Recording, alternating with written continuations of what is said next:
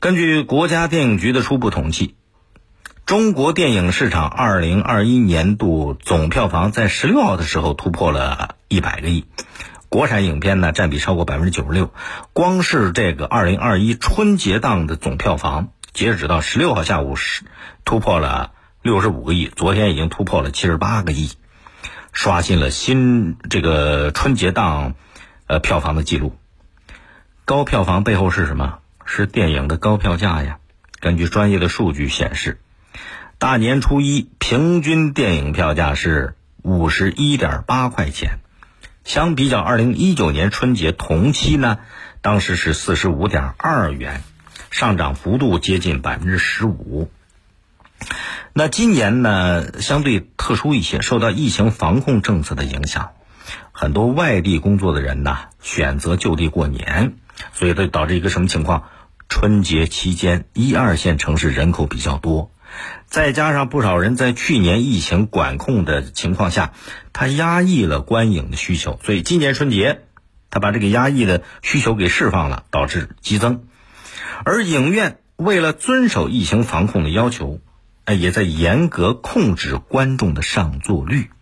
就在这种供需矛盾的情况当中，所以影院的票房价格上涨是有它一定合理性的。可是，问题在于，高昂的票价并没有给观众带来同等体验的观影感受。在超过七十八亿的票房当中，各个网站平台上吐槽的声音啊不绝于耳。一些电影出品方前期花了大量的时间资金用作电影的宣传，疏于对内容的拍摄剪辑的仔细打磨，通过提高票价捞取资金，但是内容并不是尽如人意。现在我们知道人们的生活水平在不断提高，是吧？春节档的电影票价一年比一年高，但是电影的质量你得配套啊。得同样达到高水平啊！我们经常说便宜无好货。现在你看个电影，不便宜，价高